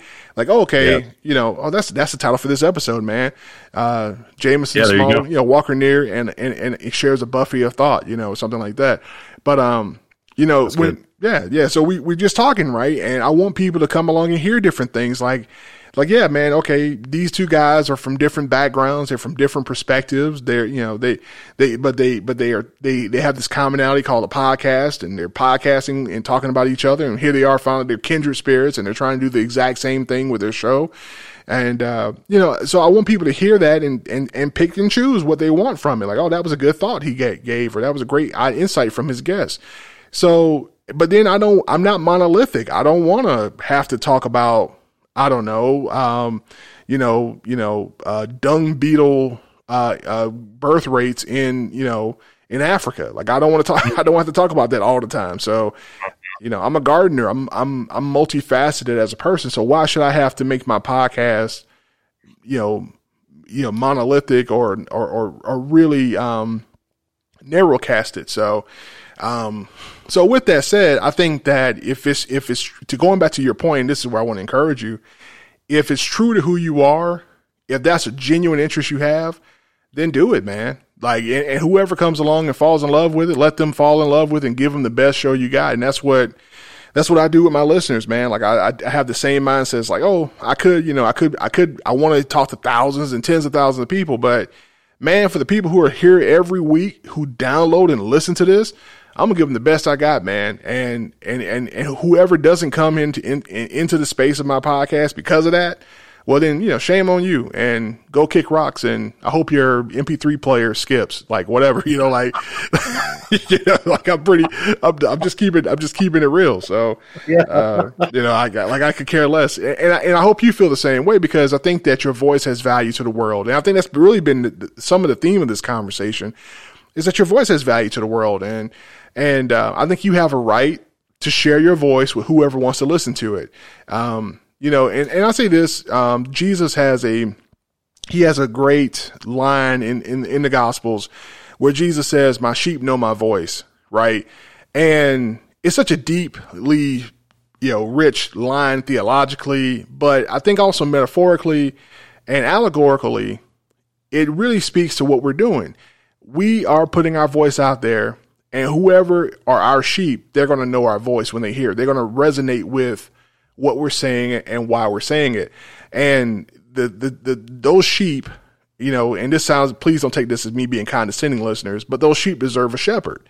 So if I can be their shepherd by giving, by giving their ideas a place where they resonate and giving them something that they, that they feel like it tends to them on some level, whether it's just in, in terms of being thought provoking, uh, maybe it's encouraging, uh, maybe it's insightful. Uh, maybe it, it, it feeds a, a, spiritual component in their life through their faith system or whatever. Okay, well, great. Then come here and eat. And, I, and I'm going to give you that consistently as best I can. So I, I think that, um, I think that I hope you would take that as encouragement because I want to, you know, I want to hear your voice more. And, um, I want to hear you share your thoughts and ideas with the world. And, and I don't want you ever to limit it because of what you feel other people may or may not respond to. It's more about what is Walker's voice and then trust that somebody's meant to hear it. Right. Yeah. Yeah. No, no, I really, I, I do appreciate those words of encouragement a lot, man. Um, just, just like always, you always, you always have the right thing to say, but, um, it's, it's kind of a, it's a thing where video games, you know, are specifically a, a passion of mine. It's my, my primary hobby. Um, and, and I honestly kind of felt like, because I spend so much time gaming, I can go really, really, really deep into a conversation about gaming. But the Walk Show isn't a gaming podcast, and the audience isn't necessarily an audience of gamers. Now, some people in that in that audience are, um, but I think that it, it kind of goes too. You can I can go too far with it, and so it's like, well, my options are either like, so basically, I decided that I wanted to limit my gaming conversations in, in the walk show. Not that I would never talk about it, but I mean, I've got one episode where I do like 20 minutes on this really out there kind of game that unless you're an avid PC gamer, it just it's never going to be something that comes. You know, it's not on Xbox, it's not on PlayStation, it's not something that's going to come across your desk as a, a a standard typical kind of gamer. And and it's like I felt like I was actually kind of using it as a crutch for the walk show for content because I was I'm if I don't know what to talk about, I can always talk about games. Um, so fine, if I'm going to limit it from the walk show, that's cool. But I actually do feel really strongly about about gaming, and I do want to talk about it. So that's kind of what led me to, to tr- you know try the hand at the other the other show. And then in addition to that, it gives me an opportunity to try something that's more focused in its branding, more focused in its audience, more focused in its messaging, and see if you know what how that shakes out. Um, but in the end, I, I absolutely agree with you um, that I I I don't want to, and I don't think it works. You know, if if I tried to make a show, I mean, I, I guess I just said I wasn't was going to talk about gaming unless you're trying to accommodate the audience but that's kind of just removing removing something versus like if I try and rigidly define the show about like okay, well everyone only cares about you know Trump in the news, so I'm just going to do a podcast about Trump in the news. Well, I don't care about that that much, so it's it's going to come across as, as disingenuous to some extent if that's all I ever talk about because that you know that's, that's not what my passion is. You know, it's something I have thoughts about, but not exclusively. So, uh, yeah. Yeah, yeah, you you you be faking the relationship with the audience just for the audience sake, right?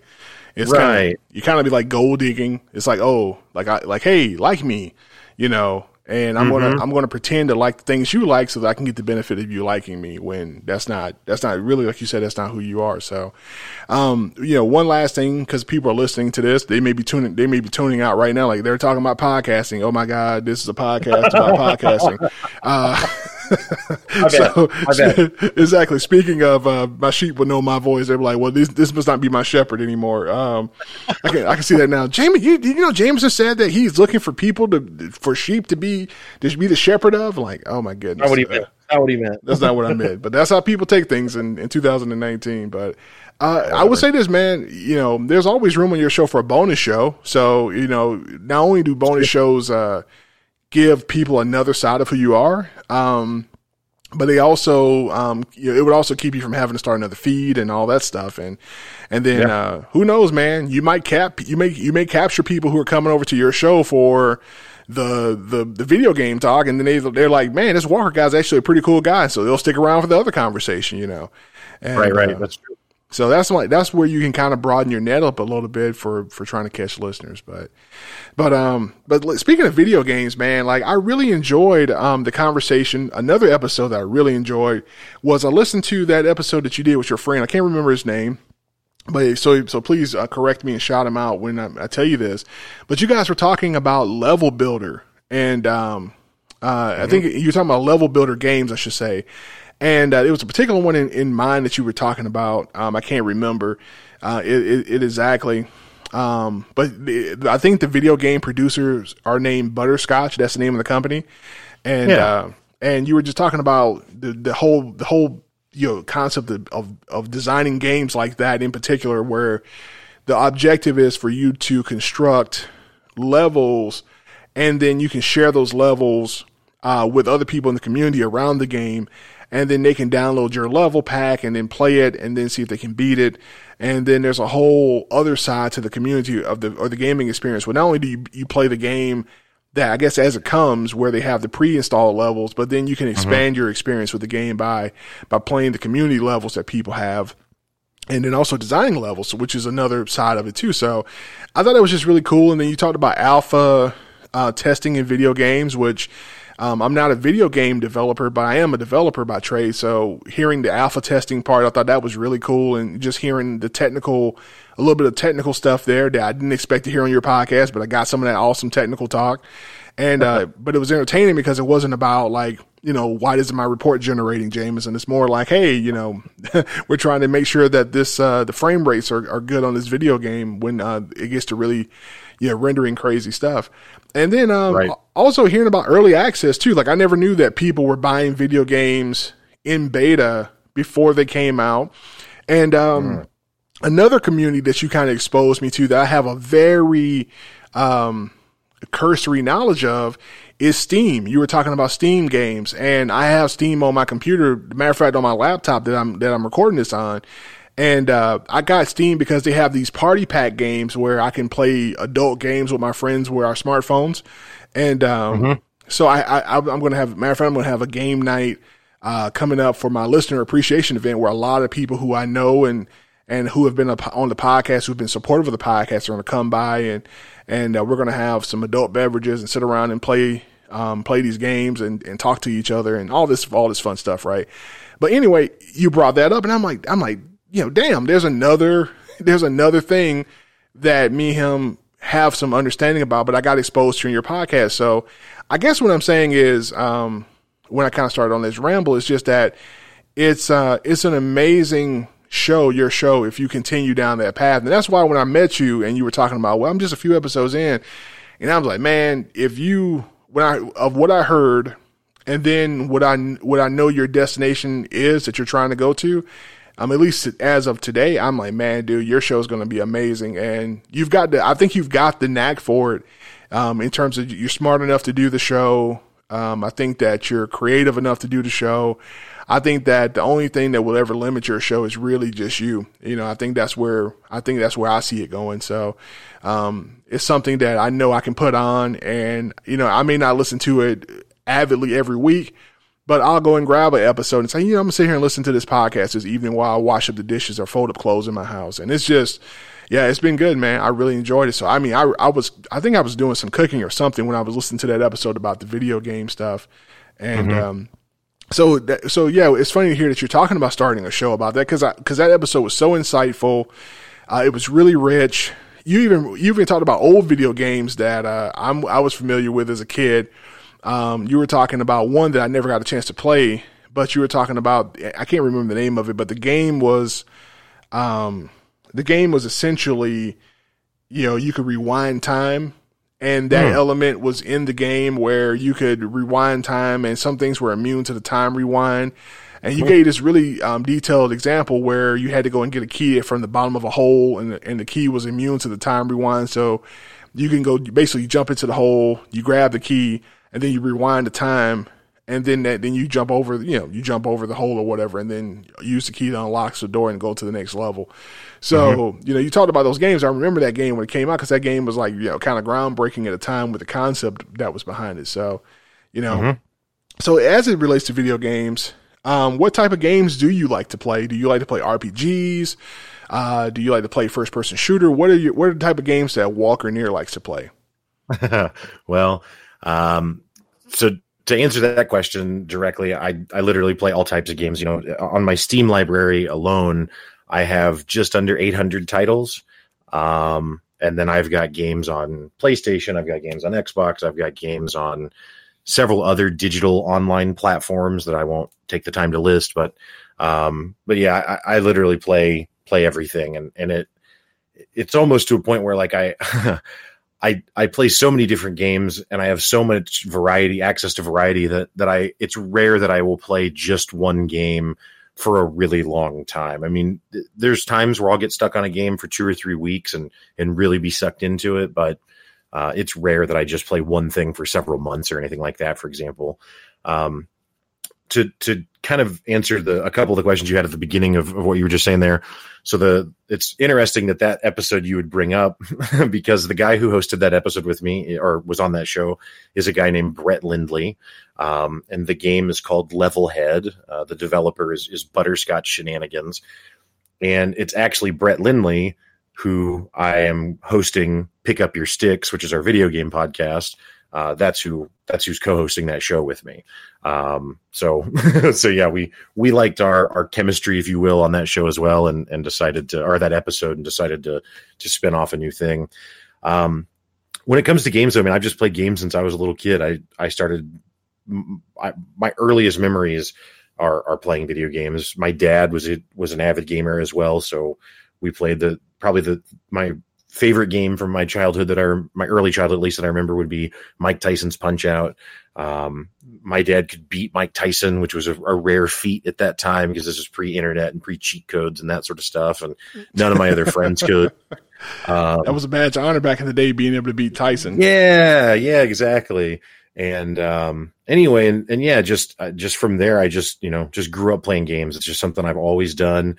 It's it's a, a it's a really easy way for me to have really fun social experiences with my close friends because for very little investment, you know, assuming we already have the hardware or whatever, we can we can jump in and play a game. And especially if we already own the game, then all we need is you know is just the time to play. Um, but you can go on some crazy adventures and you can problem solve a lot together and you can encounter different scenarios and and get different viewpoints and see you know how people are going to approach it and and that sort of stuff um, yeah, I don't know. It's just always been uh, something that I've been very passionate about. It's actually nice that I have the podcast now because when people ask me what I do for a long time, I've just been like, uh, I hang out with my friends and play video games, which was fine when I was 22, but I'm 35 now, so it's kind of a bad answer. So it's nice because now I don't have to say that. And I can be like, well, you know, I work and you know, I play games and I, I also do a podcast. Uh, and then that's always like, oh, really? And then I can talk about that, and we don't have to talk about my my video game addiction anymore. So,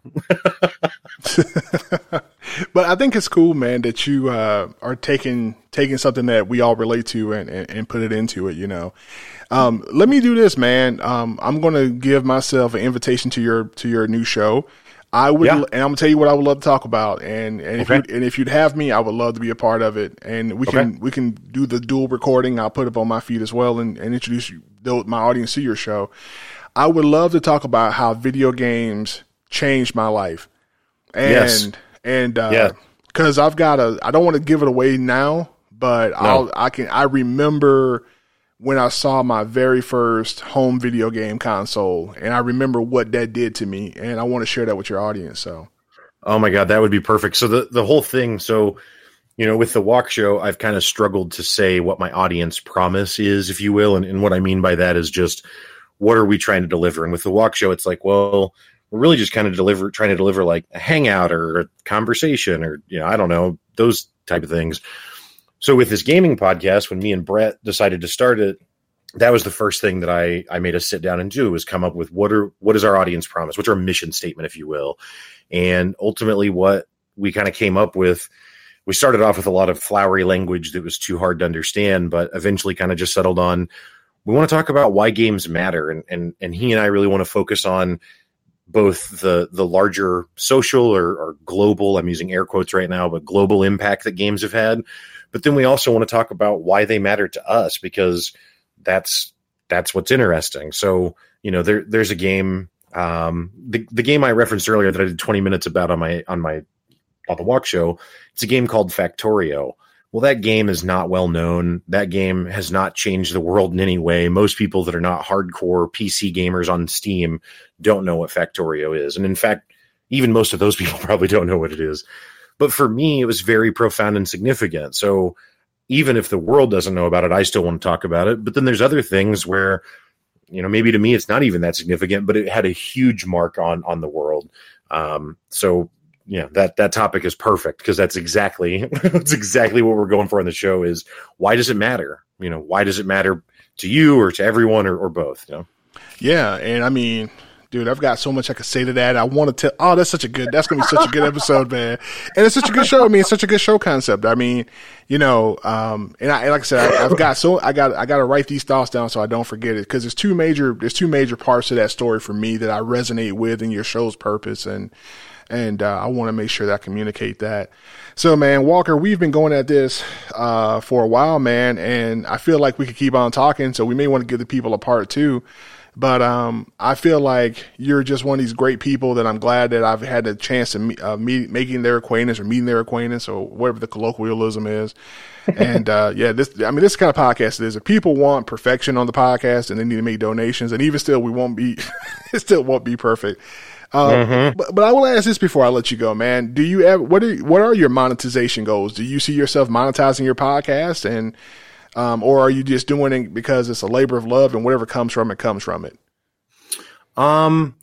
So you know, with the walk show, I certainly would like to monetize it, but I'm I'm kind of I'm treating it more like a labor of love. So you know, ultimately, I would I would love to be able to um, you know, get advertisers, whether they be read in or, or other types of ads, or um, I've, I've talked about doing affiliate marketing. I, I, have a website, but it's really bad. I don't understand. I don't understand a how to really code the stuff, but but I'm I'm using WordPress, so you don't have to code most of it. It's drag and drop.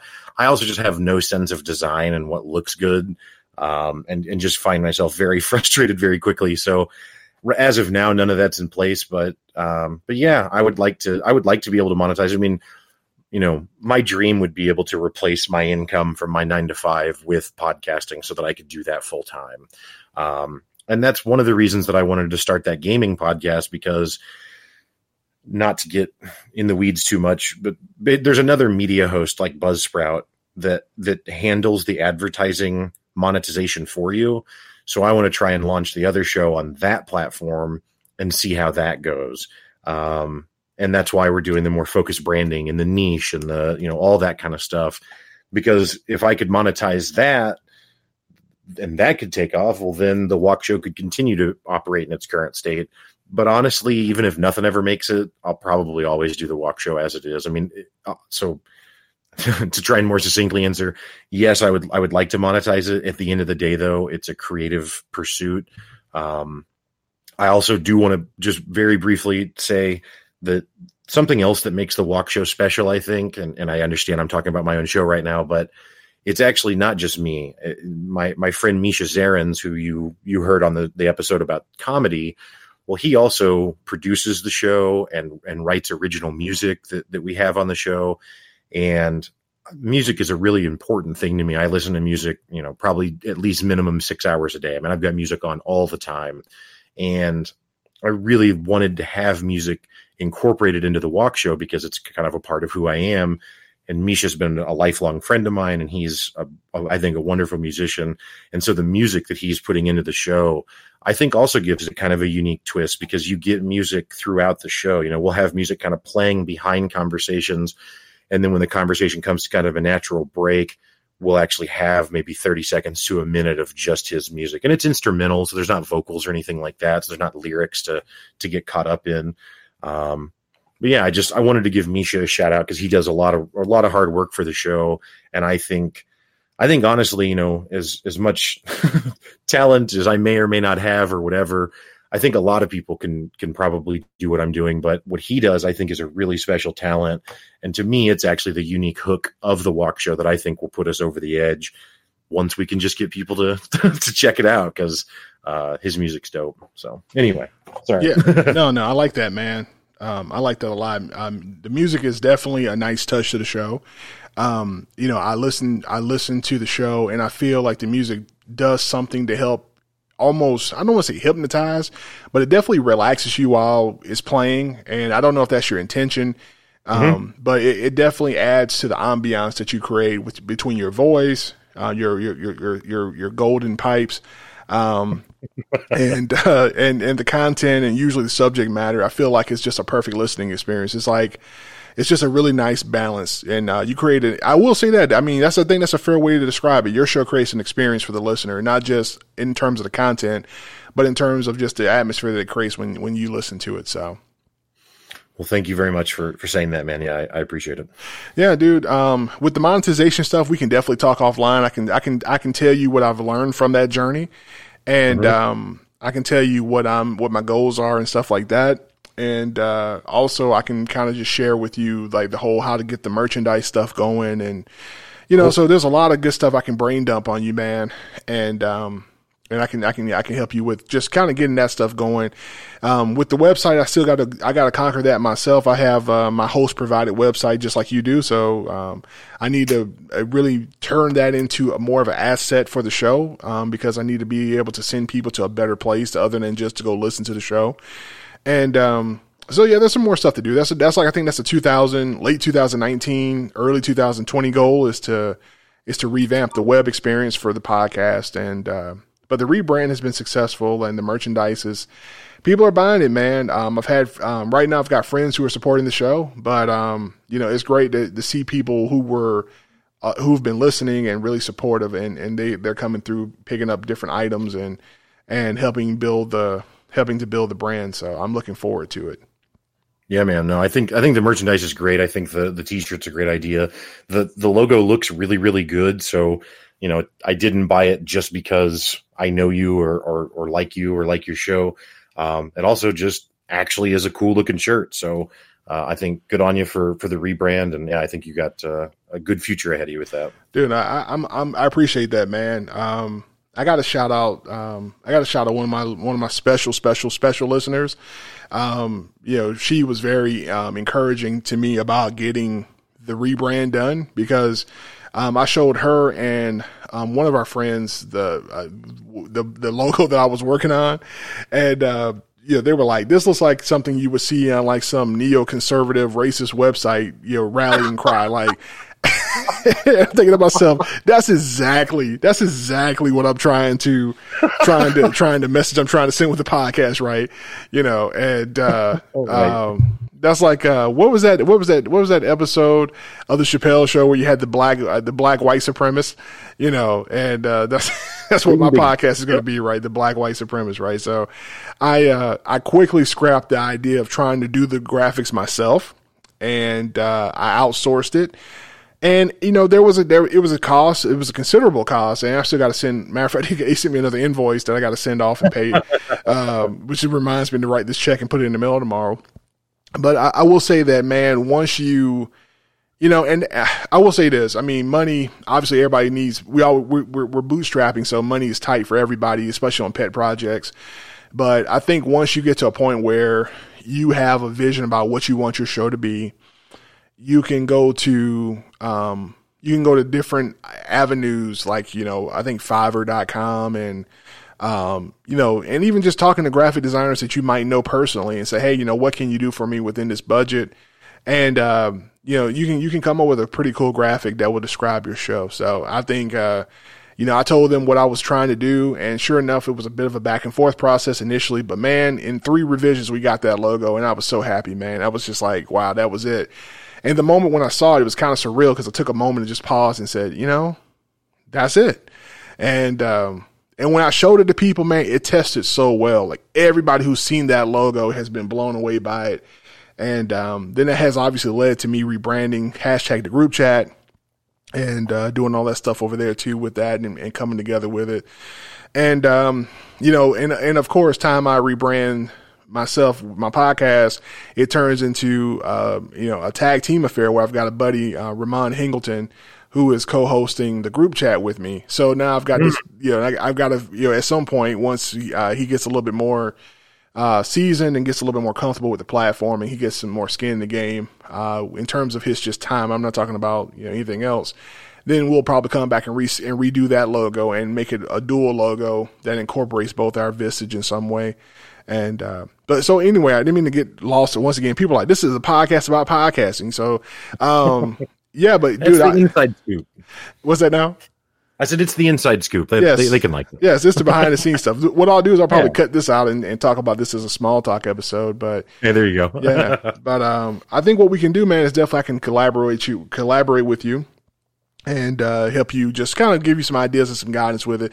The next thing is Patreon. So I'm gonna um, set up the schedule uh, of experiences and, and perks to, for the show there, and then talk to to let people know that they can they can do these different things. So, you know, the thing is, you got to build the web, even though there's no flies in it.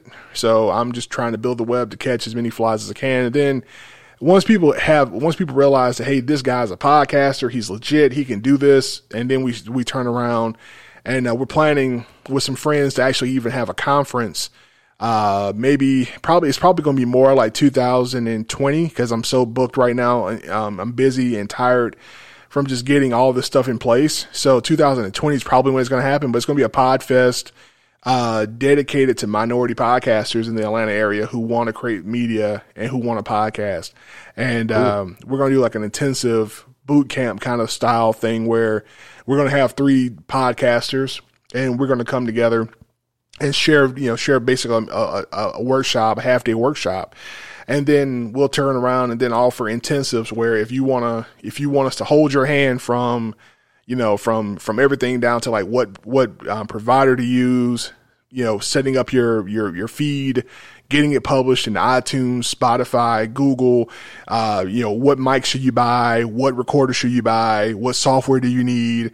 You know, what graphics, getting graphics and stuff made. I mean, we'll do, everything to help you get your podcast going. So it um it really goes we're going to really take that approach too and, and leverage the knowledge we've got to try to create more podcasters. But it goes back to just what we learned at Podfest that pod that podcasting isn't just recording uh, or monetizing the podcast isn't just recording it and having people pay me for listening to it. It's the complete pl- platform that I'm developing with with my my podcast and with your podcast. So, you know, and and if you keep it that in that perspective, then I think it's going to be awesome. I mean, even like your, I'll tell you something that you should consider too. You know, with your video game podcast, if there's people in your community or nearby your in, in your area who do competitive video gaming, uh, where they have like a club or something like that, go and be the person who covers their events. So just just tell them like, hey man, I just want you guys to give me an opportunity to come here and set up my equipment and record a podcast and record content here at your thing. And then what'll happen is you'll get you'll build relationships with those people, and guess who those people are? Those people are people going to probably probably listen to your podcast because they were on it, right? So right. So that's a that's a hack there because we were sitting in one of those um, sessions at Podfest, and they were talking about all these crazy things they did to put together their own live event. I'm like, shit, you don't need to do that. Just go and and and piggyback on somebody else's event and um and and and, and be be a part of their event and bring value to their event and uh, then you'll be able to you know you'll be able to grow from there. So but right. um that's my two cents with that man. I mean we, we always group back around and talk more about this. Um you mentioned your podcast but let's do a formal sign off walker. Um tell people how they can find your podcast. I'm gonna definitely put all that in the show notes. And uh you know tell people anything else that you want to tell them before we sign off man. Yeah, man. Um, well, again, I really appreciate you having me on the show to to talk to your audience. Um, I really enjoy your show, um, and I. As far as how to find me, you, you, can. The easiest way is just to go to to the walkshowpodcast.com, just all one word, the walkshowpodcast.com. Uh, you can also find me on Twitter at the Walk Show Pod. You can find me on Facebook at the Walk Show Podcast. You can find me on Instagram at the Walk Show. Um, and then of course, if you don't want to go search any of those places and you already are on a podcast platform, whether that's Apple or Spotify or Google, any podcast platform, you know, I'm on all of them. So just just search for the Walk Show and you should find it as well. Also, I'm on YouTube. I don't actually have video content, so it's just a still image with the audio playing behind, but I do have some people that prefer to listen uh, that way as opposed to you know downloading it or streaming it through uh, a podcast service. That's awesome, man. Cool, man. So, yeah, man, you guys go definitely listen to Walker's uh, podcast, and uh, and you know also what would be great if you take the time to go listen to an episode, go write him a, re- a five star review in Apple Podcasts uh, or on Stitcher because I know those two platforms allow reviews. And uh, just tell people that hey, man, this is a good podcast to go listen to. And uh, the the reviews do help because people are able to find it uh, when you do that. So. Um, yeah, go take the time to go listen, man. Walker, man, I appreciate it. And uh, I just want to thank you again for being part of the conversation. Yeah, man, it's been a pleasure. Thank you. I want to thank my friend Walker Neer for stopping by and being part of the conversation. You guys be sure to check him out on the Walk Show podcast and the Pick Up Your Sticks podcast. Man, culture and conversations. This episode has come to an end. Thank you guys so much for being part of the conversation. As usual, we're over on Facebook, Man, Culture and Conversations. We also are on Facebook as well. It's called, as a group, it's called Culture and Conversations Presents, hashtag the group chat. That's our Facebook private group, man. Just hop in there, man. Ask to join, and me, Ray, or Brandy will let you in. And uh, we, we have a good time in there. And that, that show is that show and that group is just an amazing thing. So it's going to continue to grow. And we're also rebranding and relaunching cultureandconversations.com. Be sure to go over there if you want to hear the episodes and listen to the podcast and also view the podcast where we do the live stream. Yeah, man, we got a lot going on, people. A lot going on. So you guys stay cool. I'm going to release another episode shortly, and uh, I'm going to get out of here, man. I'm going to go enjoy my vacation. I hope you guys do the same. Talk to y'all later. Peace.